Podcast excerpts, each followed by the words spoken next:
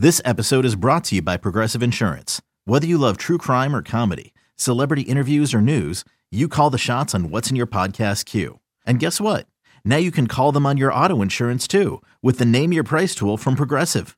It works just the way it sounds. You tell Progressive how much you want to pay for car insurance, and they'll show you coverage options that fit your budget. Get your quote today at progressive.com to join the over 28 million drivers who trust Progressive. Progressive Casualty Insurance Company and Affiliates. Price and coverage match limited by state law. Welcome into the Autzen Audibles podcast. I'm Matt Prehm, Erik Skopil, Jared Mack on the show today. Welcome to a Thursday edition of the podcast.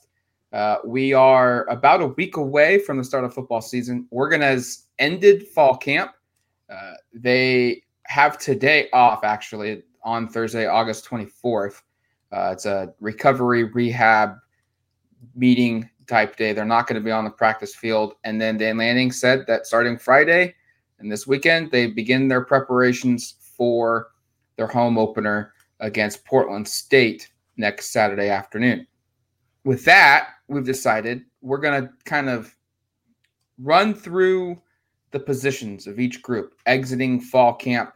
Um, it's not going to be full on like depth chart breakdown, but more so of just kind of some analysis at each position, kind of some discussion points of what we think is centered around uh, th- each position group with the Oregon Ducks. Um, let's start with quarterback. We're going to start the offense on today's podcast. Defense will be tomorrow.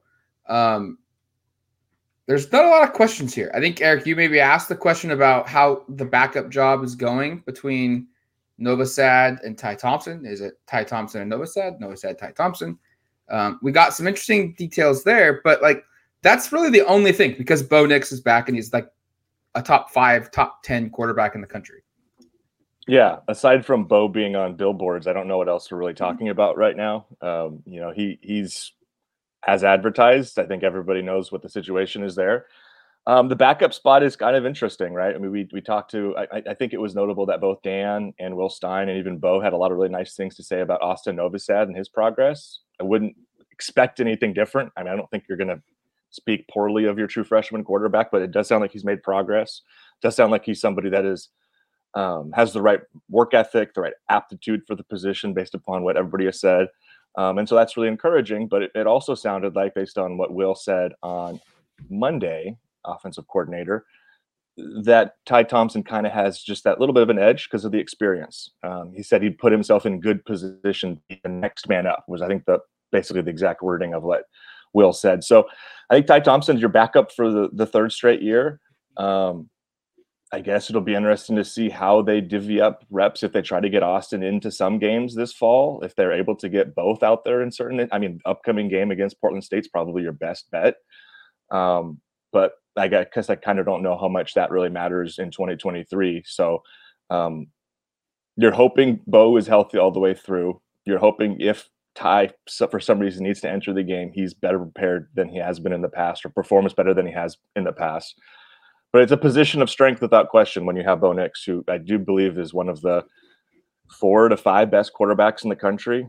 Also, one of the four to five best quarterbacks in the Pac 12 because the Pac 12 has two of the very best with Caleb Williams and Michael Penix. So um, I think Oregon puts himself in with with Nix on the roster. They're in position to to compete and, and win a lot of football games. Um, I don't know if I have a lot of confidence with what's behind them. I don't think anything in the fall has really changed that, but I, I, feel pretty solid just about where everything's at. I guess. Yeah, I don't think it's any bit of a surprise, really. I mean, I think this is what we all anticipated heading into the season that Ty would be the backup and Austin would be the third string just because of experience and probably talent at this level. I know Ty is more uh, like physically ready for college football.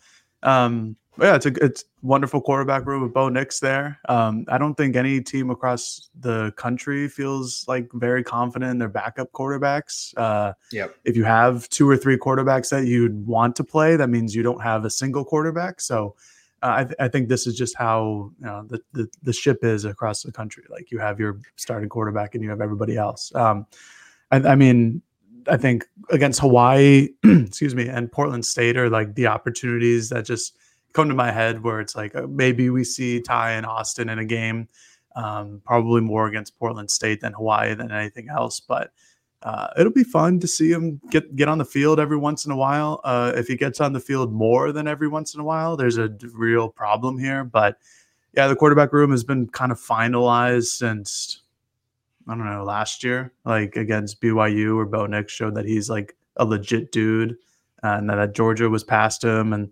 uh, whoever they played, Eastern Washington, was just you know an FBS school. Um, so uh, no changes here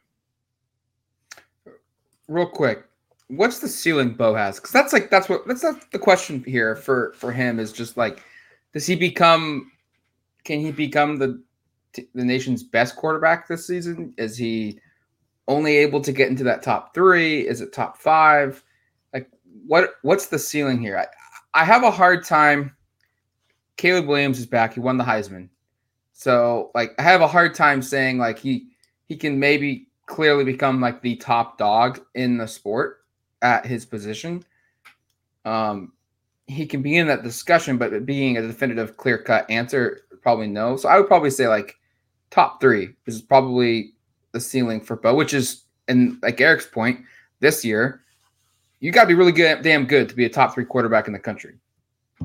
Well, you don't. I think obviously Oregon thinks he can be the best player in the country because this is a Heisman campaign that they are they are kind of starting, and so there's that belief right. there. And I think the one thing, while I don't believe he's the most talented quarterback in the country, I think Caleb Williams is really hard to argue with. I think Caleb Williams is one of the more talented individual quarterbacks we've seen in college football in several years. Um, but the good thing for Bo is that the, an award like the Heisman is very much a narrative award, and Bo will have an opportunity to play both uh, Caleb Williams and Michael Penix during the regular season in Pac-12 play, possibly a chance to play a third game against one of those teams um, in the conference championship if things go well. So, like if Bo Nix goes three and zero oh in games against those two quarterbacks, let's say hypothetically, I think the door is wide open for him to be a real legitimate Heisman candidate. But that's asking a, t- a ton. Um, so I do think the doors like the because of the way the schedule sets up, like I, I think we could get to a spot in the season where it feels like he's very much one of the top quarterbacks just based upon on-field production. And he certainly was that last year. He just didn't well, he, they struggled down the stretch of the season once he kind of, I think, caught up a little bit in, in some of the Heisman conversations. So um, Will he win the Heisman? I, I, don't know. I wouldn't bet on it, but I also think there's an opportunity here if he takes care of business in games against those other candidates where, where he can very much be at the top of that conversation going into award season. Yeah, I think I agree with Matt. I think a top three is probably the ceiling there. Um, it's going to be obviously, like like Erik said, it's obviously a narrative driven award at points with the Heisman. Um, and for Oregon, they're already doing their part with all the billboards and all that good things. So he's off to a good start, but I just think it's going to be hard for uh, him to do like for, for counting stats to be much better than he was last year because he was phenomenal. Um, and with Oregon's offense, uh, I think that a similar season would definitely uh, improve his stock and improve his Heisman candidacy. And you know, if he doesn't get injured like he did last year down the stretch, uh, you know, he adds even more. Uh, you know, touchdowns to his resume, more passes, more yards, more everything. Probably breaks Marcus Mariota's uh, rushing touchdown record. Um, so I think there's a chance f- for improvement. I think he can get there. I think this offense will allow him the opportunities to get there. Um, this is just one of the better quarterback classes across the country that we've had in a long time. Obviously, Caleb Williams and Michael Penix at Washington and USC. Um, and then you have you know guys like Drake Maye across the country. You have Sam Hartman. You have Joe Milton at Tennessee. You have a lot of guys who um, either have the pedigree that they've they've performed in the past, or they have the skill set. They have now have the opportunity to go and kind of put their names inside this Heisman race, or uh, to be the best quarterback in the country. But um, I think with improvements, you know, another year at Oregon, another year under a very similar offense, another year with these wide receivers and offensive linemen, like I think Bo can get better. Um, it's just that he played so damn well last year. Like having another season where he has almost like a 73% completion percentage is going to be difficult. It's going to be very outrageously hard, but he did it once, so maybe he can do it again. Um, but I think that top three, just in p- terms of pure talent, like I still think that Caleb Williams and Drake Maye are the better quarterbacks. But how Oregon plays, how he plays in those big games, like Erik said in the narrative portion of the media hype, um, will be inc- incredibly important to his candidacy. Let's move to running back. Another position, much like quarterback, where in this one, the top two guys are established, and probably the top three: uh, Bucky Irving, Noah Whittington, and then Jordan James. And tell me if you guys agree with this. It's more so of maybe the question for me with this group is does the the the the, the offense do they decide to give one guy a huge bulk of the carries whereas last year it was Bucky and Noah basically going 50-50 all the way through and then the secondary question becomes like does do they do that again where they split the carries evenly and does Jordan James kind of work his way into that group where it now becomes like a three man rotation instead of a, tr- a two man because Jordan James last year was basically a short yardage only guy. He very ever very ever rarely got onto the field when it was a first down and 10 and you know they you know he went the length of the field in a normal offense. He was always short yardage short yardage I can't talk today. It's so hard for a podcast. Short yardage down back. Um, do we do we see that changing? Do you guys agree? Is that like the biggest questions? Because I don't see Limar, I don't see Dowdell playing. Well, I, I, think Locklyn made it clear it's going to be difficult for either of the true freshmen to play. Um, I think he said this is not a microwave uh, preparation for a running back. This is we'll put them in the oven for a while, but it takes some time. So I, I would anticipate that those two guys are probably not big contributors unless they need to be, and that would be because of something causing one of those top three guys to fall out of favor for whatever reason or, or be out with injury. Um, so I do think those are the three guys that really you should be kind of focused on going in. And I, I, would probably be a little bit surprised if it's a huge deviation, at least for the top two from what we saw last year. Um, you know, even in how Carlos talked about Bucky and Noah was always in groups, um, and actually really kind of included Jordan in there. it was never, you know, I think even there were a couple pointed questions about Bucky specifically, and he always brought kind of it back to Noah and his his skill set and his talent. So I anticipate those two guys are probably going to be I mean, Bucky, I think finished with like 20 more carries last year. I think the snap count was, I think maybe 50 or 60. I'd have to go pull it up on PFF, but um, they were pretty close to 50%. I anticipate that's pretty similar. I agree with Matt that the, the question I have is is about Jordan and, and if that role changes at all. And um, you know, we didn't get a lot of clarity when we asked Carlos about that because he pointed out that hey, yeah, for a true freshman to be the goal line guy, that was a big role. So he's already had a big role. Um, whether or not he's ready for more, I think it's hard to know right now based upon the limited information we have. But um, I, I, would anticipate at the very least Jordan James is what he was last year, which is where he's finishing drives. He's out there trying to you know pick up first downs on on short yardage situations, and and maybe it does grow, and we do see it. I don't think it'll ever be a, a you know a, a third third third split, but maybe it becomes a those guys have 80% of the rep count and, and Jordan ends up getting 20%, which would be a little bit of an uptick from from a year ago. So I guess that's where I land. I, I think it's hard to really parse through without seeing how this plays out. And we should know like a year ago, I think we thought it was going to be completely different running back rotation going into game one. And and then every single guy was playing the first couple of weeks. So maybe maybe we'll have egg on our face on this one. But based upon what Carlos has said, I think those three guys are the ones to know. And I, I would anticipate, at least early, it looks pretty similar to last year.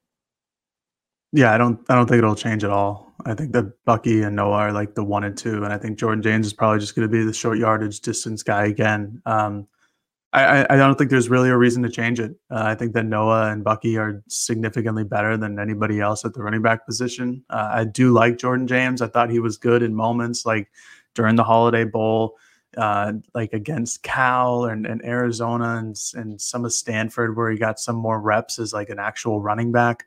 Um, I do like him. He's physical. That's why he's the short yardage guy. Um, but I think that Noah and Bucky are going to get like 95% of the, of the snaps and the carries. Um, that's just how it's going to be. And that's how it was last year. Uh, and it worked out really damn well. So I think it's more of like if it ain't broke, don't fix it. Um, they have guys at their disposal in case somebody goes down. I really like Jayden Limar. I really like Dante Dowdell. Uh, Jayden Limar has kind of made a name for himself. It sounds like he's been performing really well during the fall camp with some long touchdown runs.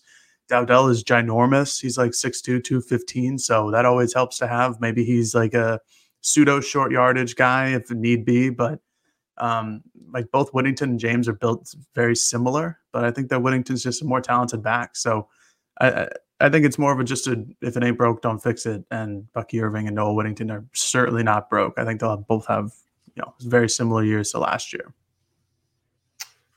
Uh, do we want to move to receiver? Sure, sure. This is one that there's top talent. We know what we have with Franklin and, and Chris Hudson. Um, but then there's also a bunch of other tangible variables into this deal. Um, yeah. Where does Tez Johnson fit? Where does Gary Bryant fit? Where does Traeshon Holden fit? Where does Jurrion Dickey fit? Has Kyler Kasper developed enough to become a contributor this season? Justice Lowe was someone that early on we heard some comments about, but hasn't been at practice at times during camp. Um, what about Ashton Cozart, an elite track athlete, sprinter that's also a very good football player? How has his development gone? Um, then there's the the track star, the Olympian that that that joined the team. Um, what, what this is one where like we know the answers, but we don't necessarily know the order of the answers. I feel like. I, I think there's a, a several of these kind of like intriguing pieces on the uh, I guess the exterior, but I ultimately think, like Will said a couple of days ago, they're going to play five or six guys, and I think it's going to end up being the five or six guys we all expect it to be, um, and that would be basically the two guys who return in in Troy and Chris, the three transfers, and then maybe Jurrion Dickey's your sixth guy. Is kind of how I have it. Uh, we can break it down by position if we wanted to. Um, we will. We should note we will have a full depth chart prediction up on duckterritory.com. I think that's going to be a VIP feature. So there's a, a, a nudge for you to maybe sign up for a subscription, um, which we are running a deal soon. Matt, right? Is that starting? You're on mute. Starts Sorry. today. Right now, it's live. Seventy five percent off. It is live. Thank you. Um, anyway, so but my, I I think we know. Like to me, it feels like it's it, those are the six names to know. I don't expect a Kyler Kasper or a Justice Lowe or an Ashton Cozart or a Makai Williams to really, really make much of a difference in terms of that group. Um, I think the good news is if five or six is the plan all year and there's a, a, ding here, a ding there, you've got players who you're at least excited and intrigued by in terms of their skill sets. Um, I also think if it's five or six, I would imagine we aren't going to see Jurrion be better than than than than sixth. So if it is just five for a couple of weeks and they want to kind of maintain kind of this veteran group getting the majority of the reps, especially in a game like Texas Tech. Maybe we'll see that. Um, but I think Dickey's the one where his role could maybe grow throughout the season. I think even will sort of acknowledge that with a true freshman with his skill set. Sounds like he had some nice plays as well in the in the most recent scrimmage. Um, and he's been playing has kind of an uptick the last couple of weeks from what Will said. So, um, but yeah, I I think that's kind of the group. And if we wanted, we could get into how we think the starting rotation might look. But I think there's so many different options. And, and frankly, we haven't seen 11 on 11 or 7 on 7 football. So my opinions probably haven't changed a ton since when we last did the exercise. So um, if, you, if, if, I guess if people want us to run through it, we can run through it. But I, I think at this point, everybody kind of knows where that all stands.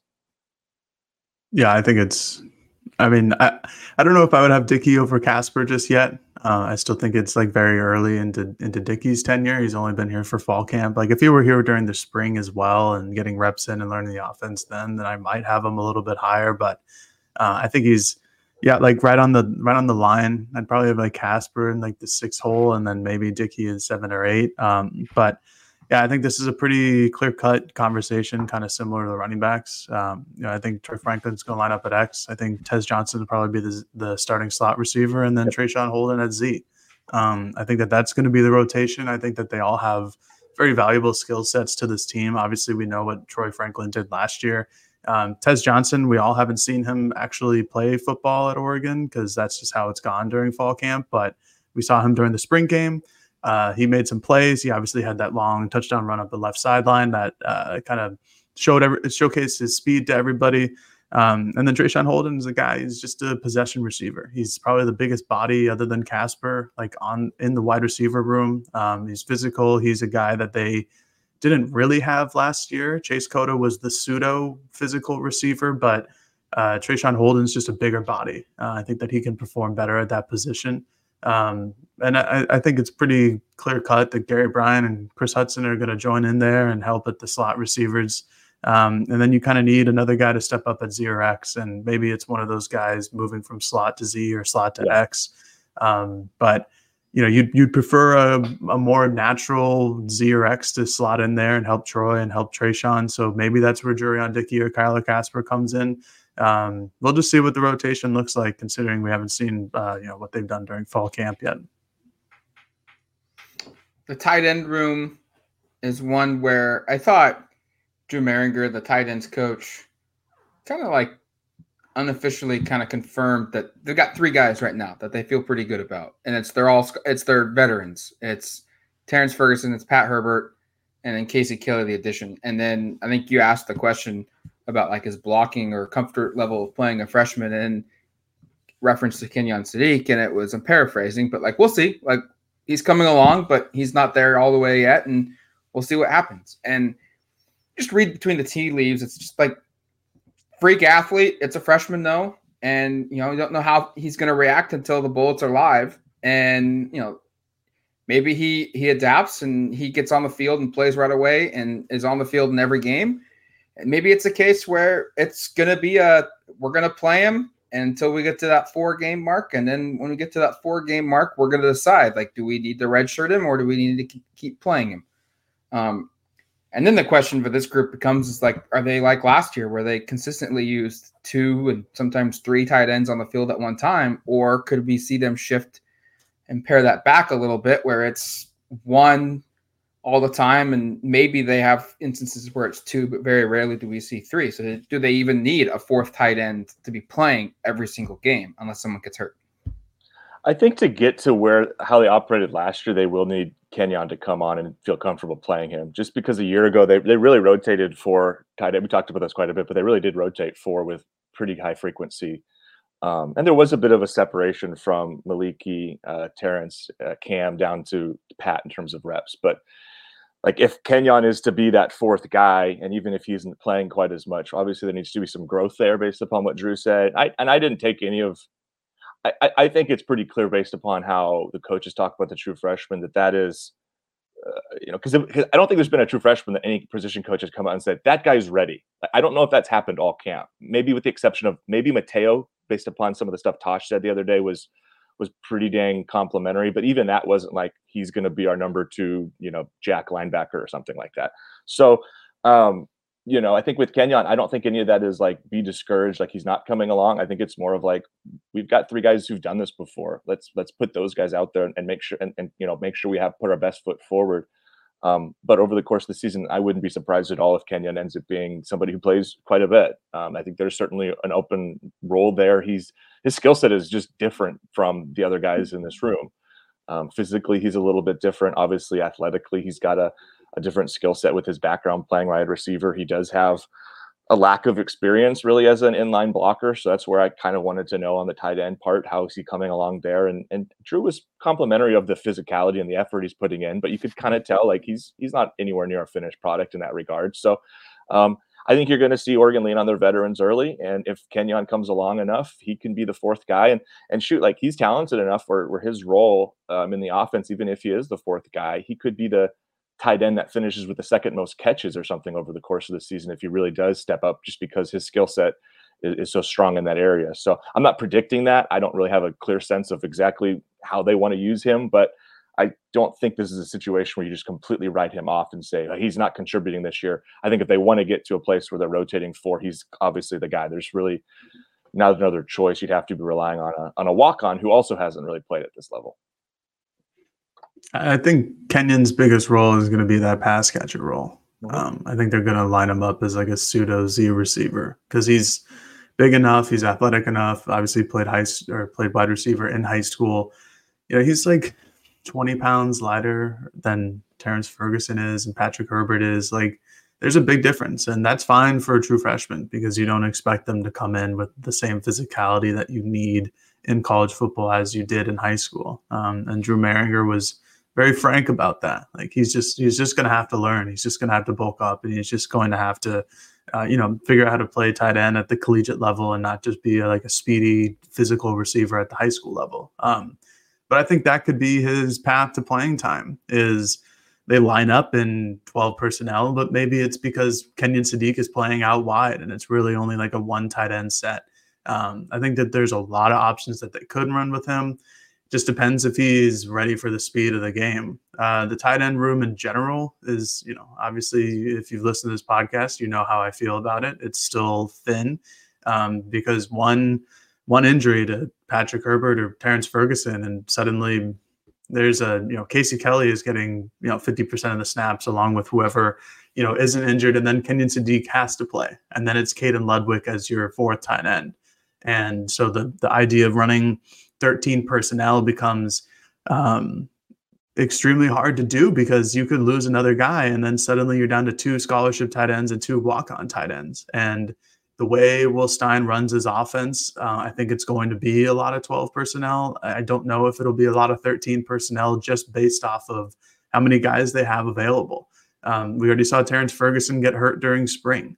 Um, Patrick Herbert has a you know a limited injury history or not a limited injury. He has a he has an injury history. He's had some couple major injuries in his career already. So um, there's going to be opportunities for a guy not named Terrence Ferguson to pull through in this group and do something in this offense. Um, I'll just be interested to see how liberal Will Stein is with playing 12 and 13 personnel, knowing that if some guy goes down, you know this room can turn can turn really thin really fast. So we'll see. I still think it's a talented group. I still think that Terrence Ferguson is going to be, you know, an absolute weapon for Stein and Bo Nix and this offense. But, you know, health is going to be a factor, just like a lot of other position groups. But this is one of the thinnest ones in the team. Offensive line, maybe the biggest question mark mm-hmm. for the entire offense.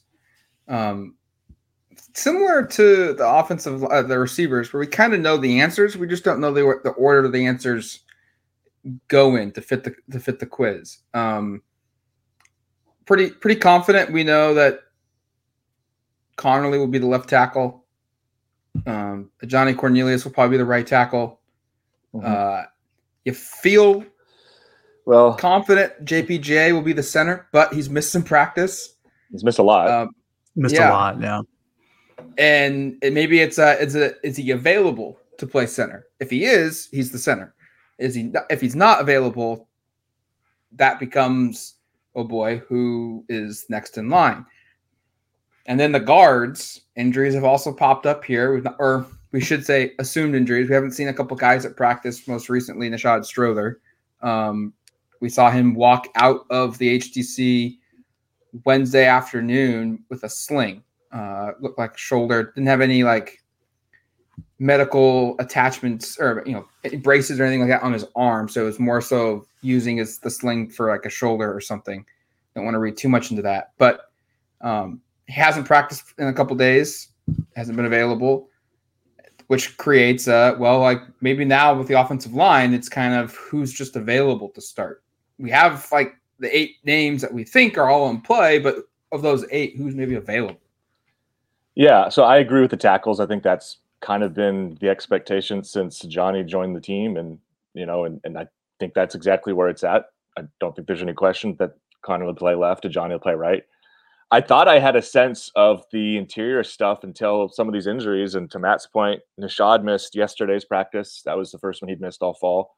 JPJ has not practiced, I think, since the first scrimmage. So it's coming up on eight or nine days um, of, mm-hmm. or eight or nine practices, I should say, more than that in terms of days. So, and we haven't even seen him around the facility, which is a little bit more concerning too. But he's the undoubted starting center if he's available. I just am now not totally sure he will be. And we've kind of sat and waited a little bit to see if he'd come back, and we'll have an opportunity to speak with Dan on Monday, hopefully to get some clarity. But that certainly is is the big question right now: is what's his availability? And then the other one is I I had thought Nishad Strother was going to be the starting left guard day one. That was kind of how I felt things had sort of come together in camp, but with Stephen Jones as starting right guard with Harper and, and Angilau as the backups. That was kind of where my mind had started to go based upon how they'd been working in certain drills we'd watched um, and, and, and some other things we'd heard. But if those guys, if Strother's not available and JPJ's not available, you're playing some musical chairs. And this is why we were kind of like, why did they add all these guys in the offseason? We think that they're going to have players who are starting caliber who are backups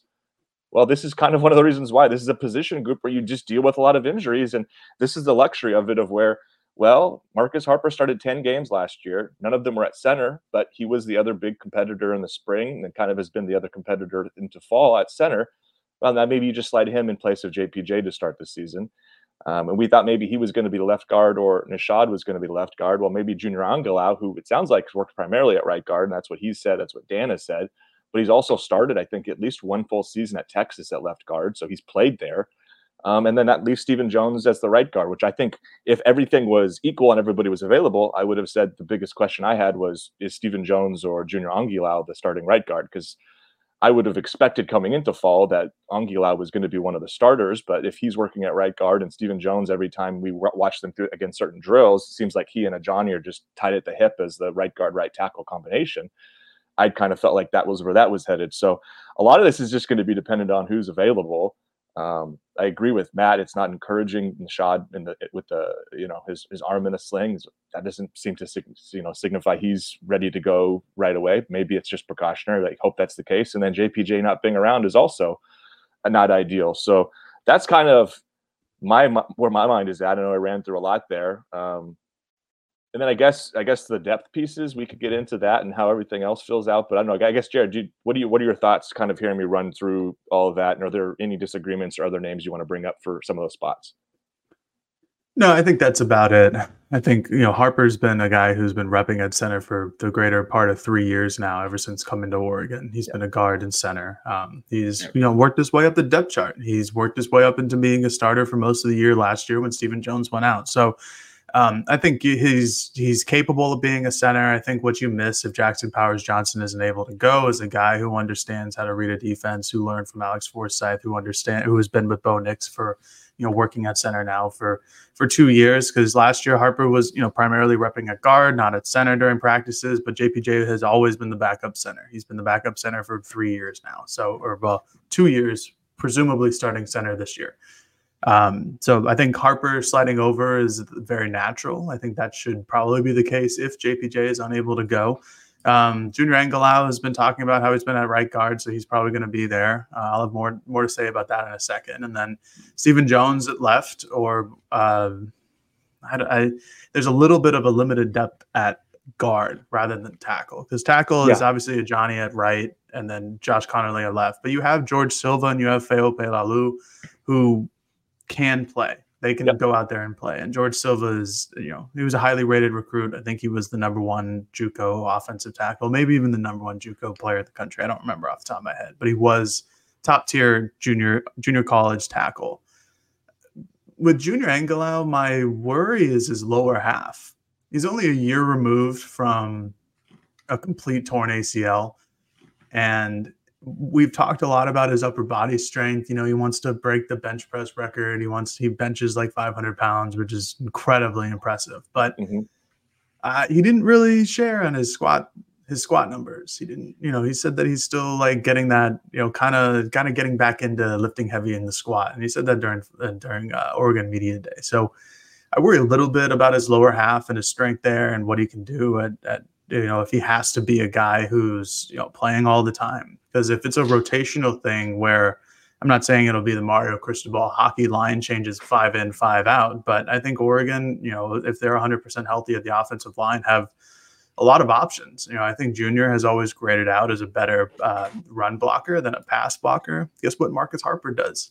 He's the complete opposite. He's a better pass blocker than he is a run blocker. So you can switch guys out if everybody's healthy, uh, and especially with Junior coming off a significant injury. So I think that's something to monitor. But in terms of uh, what the starting five will look like if these injuries do persist and um, don't allow for people to play in week one against Portland State, I think, Eric, I think you nailed it.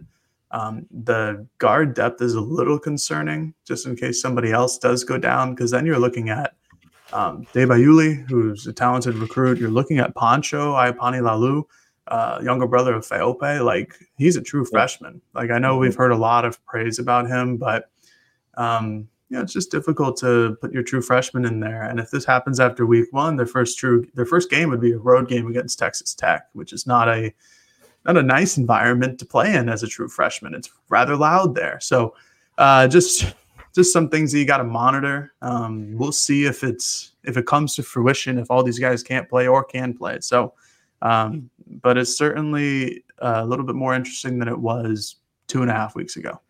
Do we think so? Mario, different coaches, I know this, but we've seen like so in Mario's like pre-COVID years, they didn't substitute at all. Like even when blowout situations came around, it was very rarely for a backup to get into the game. And then COVID ha- happened, and then after that, they rotated positions, they rotated guys, and then Lanning showed up last year, and they played guys. They didn't rotate positions nearly as much as they had done the year before. Um, Conerly was about the only one to get in on a regular basis, while Faaope, he played in all 12 games, but it was a lot of those came in blowout situations. Do we do we see Oregon because of maybe some injuries and some uncertainties? Maybe get a couple extra guys into Portland State a little earlier to Jared's point about the tech game week two. And beyond that, if JPJ, Strother, some of these guys are hurt, and they and do you, do we see them rotate guys in a little bit more frequently? Because wasn't it Terry or Stein that said, "I feel like we've got eight guys that could play there." Like if you got Stein. eight guys, we probably should be playing all eight guys then. Stein said that, and A'lique even said, like, you know, I think he said there hasn't been a Joe Moore Award winner, which is what you give to the best complete offensive line in the country, that hasn't that has just used five. That you're going to have to use more than that over the course of the mm-hmm. season. That's just the plan. And he said, frankly, like if we have to do a little rotating, we've got that's a good thing because we've got players that are capable of doing it.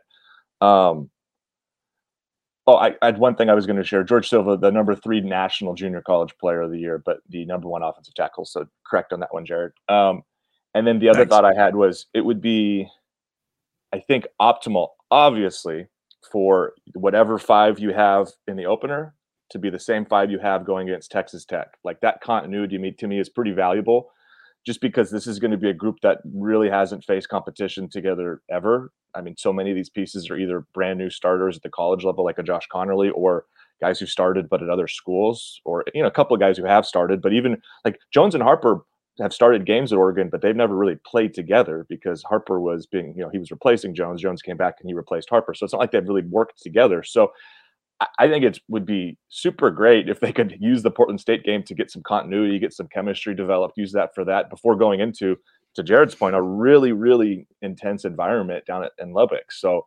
especially at center, I mean, it would be great if you could make sure that Jackson Powers Johnson at least has had some time here because I know they want him to be the center. I think it's pretty clear that's the, the, the aim be great if he had a game to at least feel like he could get comfortable doing all of the all the different things he needs to do in a game environment all the things that alex forsyth was so good at. It's a lot more than just snapping the ball. It's a lot more than that. There's a ton going on pre-snap. There's a lot of responsibilities post-snap. There's a lot of responsibilities of making sure everybody's in the right place. So i think it would be really beneficial if that's the case but it kind of feels like that might not be the case this year with with whatever's going on with jackson. I don't want to get too far down the road here but it's possible he's not around for a couple of weeks, and that puts a lot of pressure on guys who've not been here. Um, so, to Matt's point, yeah, I think they should try to get some rotations in there against Portland State, but I also think like you want to, if whatever five you've got that you want that you think you're going to play against Texas Tech, I think you want those guys working together as much as possible against Portland State just to get some continuity because this group just hasn't hasn't worked together before. Yeah, and they, you know, to your point, they might not have the opportunity to rotate they might not have as many guys as they think that they once had to get out there onto the field. So, yeah, no, I agree with you, Eric. I think they need to get um, you know, however many reps they can get against Portland State, and maybe, maybe that includes going in garbage time, but probably not, just because they don't want anybody else to get hurt. So, sure.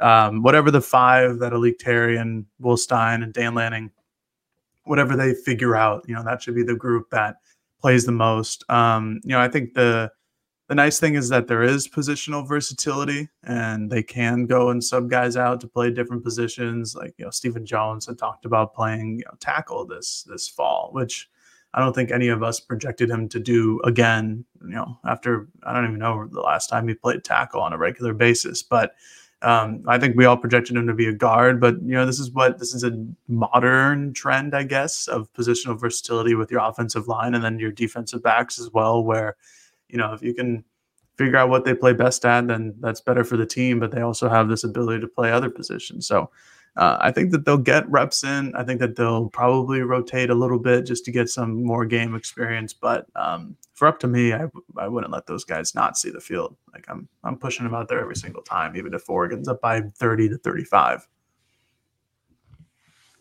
All right, that's going to do it for us here on this edition of the Autzen Audibles podcast. Look out tomorrow. We'll have a podcast devoting full round talk uh, discussion about the defensive side of the football. Um, also, go to duckterritory.com, 75% off for $27, less than $27. You get an entire year's worth of coverage. Uh, I think we've said this before, but our overall overcompensating coverage of Oregon athletics, I think, is unmatched. Uh, all three of us are at football practice. All three of us are at football games. Um, we're at women's basketball. We're at men's basketball. We're at baseball. Uh, we make it a big priority to to be at all the big sporting events, and we're the only outlet that can say that you know we've pretty much won and had more than one person at all of them, which is a pretty pretty big accomplishment. Um, go to duckterritory.com for more coverage of the Ducks and get your membership for 75% off. And look forward to tomorrow's edition of the show, looking at the defense. Talk to you later, folks. Peace. CBS Friday. TV's hottest show is Fire Country. I'm not a hero. I'm in orange for a reason. They're taking 12 months off your sentence. You're free. Lady. With a special epic season finale. Now that I'm out, I need something to get me up in the morning. You are a firefighter. Used to be. That will be unforgettable. In the name of your life's happiness, go get your girl. She's getting married tomorrow. Says, when do you let anything get in the way of what you want? The Fire Country season finale, Friday, 9, 8 central on CBS and streaming on Paramount Plus.